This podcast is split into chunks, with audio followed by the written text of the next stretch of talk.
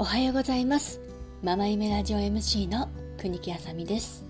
普段はインスタグラムママとしてたくさんの女性にインスタの楽しさを伝えるお仕事をしています。今回はですねこのアンカー2回目ということでね、えーと、インスタについてちょっとお話ししようかなと思っています。今ですね、えーと私のインスタグラムこちらがありがたいことにフォロワーさんがですね1万7000人を超えましてありがとうございます。ね、たくさんの方に、えーと、見ていただいたりフォローしていただいたりということを、ね、しています。でですねそこで、えーと、PR 案件というね、えーと、企業の方から、えー、とあさみさんフォロワーさんも多いですしママさんなので、えー、とこういう商品がうちにありますのでよかったら PR していただけませんか？っていう形でですね PR 案件というものがよくいただくんですがそれでですね、えー、時計をねたくさんありがたいことにあの PR してくださいっていただくんですがなんであさみさんそんな時計来るのってね他のねインスタグラムやってる方とかえーと、他の私よりももっとね、えーとフォロワーさんがいる方にも聞かれるんですね。うーんってちょっと考えたら私があインスタちょっと頑張ろうって思ったきっかけが時計なんです。なんかこうインスタを見てると「この時計いただきました」とかねそういう可愛い女の子がこう写真を撮って「あのよかったらこっちはみんなつけてください」なんて写真を撮ってるのを見てああいいな私時計持ってないしちょっともし時計いただけたら嬉しいなと思ってそれを一つの目標としてインスタを始めたんですね。でですね、ま、もちろんママ夢ラジオっていうものをこう世に広めたいなっていう気持ちもめちゃくちゃあったんですがそれよりちょっと前ですね。あいいなと思っていて。でそれを、えー、と思いつついろいろ更新をしていった投稿していったんですけどそしたらですねあのやっぱりそれが良かったのが時計の案件が来まして、うん、今はですね1ヶ月に3本ほどですねいただいたりとか多い時は結構もうちょっといただくかな。うん、でやっぱりあまりちょっとそんなにもね PR ばっかりしててもと思うのでお断りすることもあるんですがなんでそんなに時計が来るのと。なぜなら時計が欲しくて。インスタ頑張ったからだよって言うんですけどうん。なんだろうなイメージっていうのがやっぱり皆さんあると思うんですが例えばねこうアンパンマンうちの息子も大好きでよく見ていたんですがアンパンマンアンパンマンの声のね戸田恵子さんっていらっしゃいますよね。戸田恵子さんの声を聞くともうアンパンマンのイメージがあってえーと、あとちっちゃい子がいるママさんだったら機関車トーマスも見たことあると思うんですがそういういいイメージの声をされてるなっていう、ね、イメージがあると思います。逆にですねバイキンマン。こちら、えーと、中尾流星さんだったかな？の声なんですがバイキンマンの声をやってる人っていうのは例えばヒーローものとかでも悪役をやってそうですよね。えーと、こちらは「ドラゴンボール」のフリーザの声もねこの方はされてるんですがやっぱり悪者というか悪役の声ですよねそういうイメージが一回ですねついてしまうとなかなかねフリーザの声にいやバイキンマンの声にいきなりヒーローもののね、えーと、ともうめちゃめちゃレッドの声をお願いしますとはなかなかならないと思うんですよ。ねえーと、アンパンマンの声をやった直後にもうめちゃくちゃ悪い殺人鬼の声を、えーとね、やってくださいとかねなかなかならないと思うんですね。そこはやっぱりイメージがあってやっぱり戸田さんだったらこういい感じの声をやってくださいっていうお願いが多分来ると思うんですけど私もそれと同じで時計というね一つの目標があったのでそれを、えーと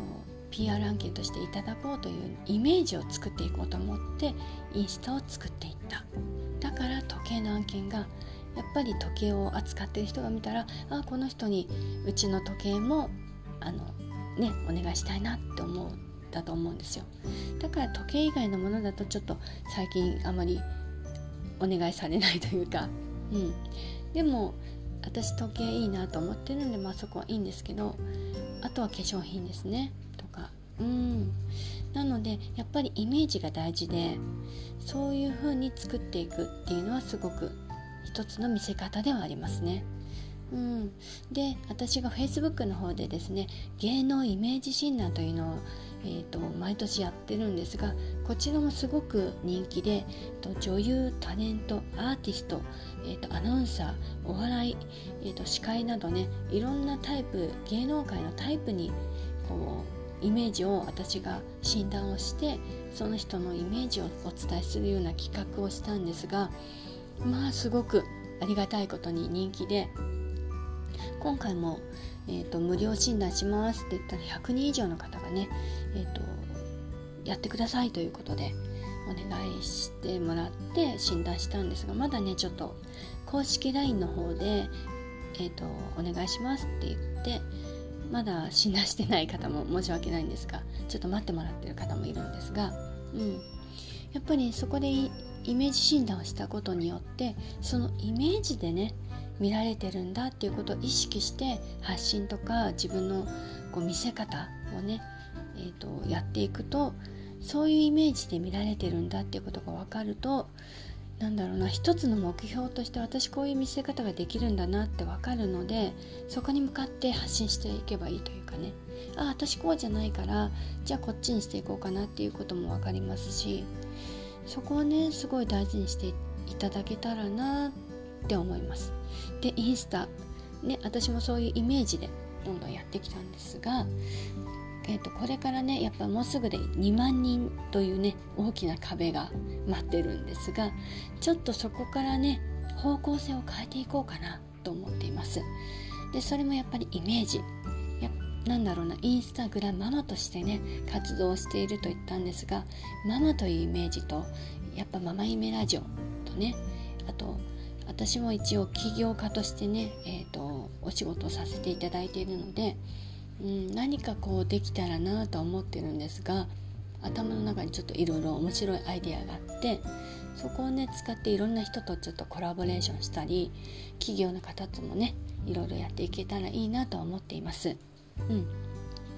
でねやっぱり皆さん言うのがインスタグラムでフォロワーさんが増えないとすごくお悩みの方が多くてどう見せたらいいの？どう投稿したらいいの？ってね悩まれてるんですがそこね考えすぎちゃうとやっぱりできないので自分がどうなりたいかどうありたいかイメージすごく大事です。なので、えーと、どういう人が見て、えー、どういう人に伝えたいかっていうことを頭に置いて発信したらちょっと見えてくるのかなとは思います。で私も本当にインスタがすごく好きすぎて一日何時間でもちょっと見てられて今ねお外に、ね、息子と出れないので家にいるんですがまあ8時間ぐらい見てますよね。スマホで。うん。えー、本当に好きすぎてね写真とかハッシュタグとかもう投稿の、えーと、ストーリーズも今すごい大事でもうめちゃくちゃ見てますね。そうするとああこういう投稿の仕方あるんだなとか勉強にもなりますしでね本当に1枚の写真で感動して泣くこともあります。写真で泣くんですよ。本当に素晴らしい。これはねもう皆さん見てもらいたい。もうねインスタのいいところというと日本人だけじゃなく海外のね人の投稿も見れるということが素晴らしいなと思っていてもうすっ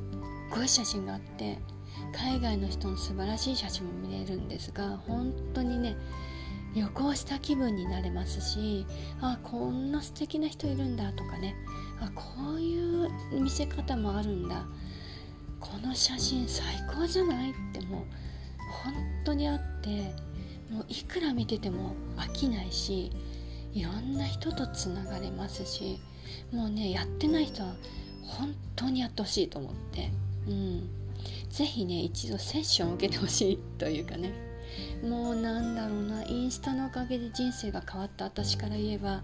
インスタはただでねこれだけ使えるツールで人生も変えられて人ともつながれて趣味も増えて仲間もできて収入も得られてあと時計やソファーなどもいただけても最高だなと思って。うん。SNS って大体無料で使えますしやらない手はないなと思ってますし。そこでね自分の在り方や生き方も変わってきますのででこういう状況で皆さんねお家にいることが多いと思いますけど SNS がなかったらと思うとほんとちょっとゾッとするんですがねうまく使ってママたちは特にね子供のこともありますし相談したりねできるツールでもありますので是非活用していただけたらと思います。ね、こんなねちょっとね喋り方がなかなかうまくならない私でもこのねツールを使ってどううまくなるかっていうのもうほんと交互期待なんですけどうん。是非この後も聞いていただけたらと思います。ではね今回もちょっと長くなりましたがこの後はまあご自由に。またね。バイバイ。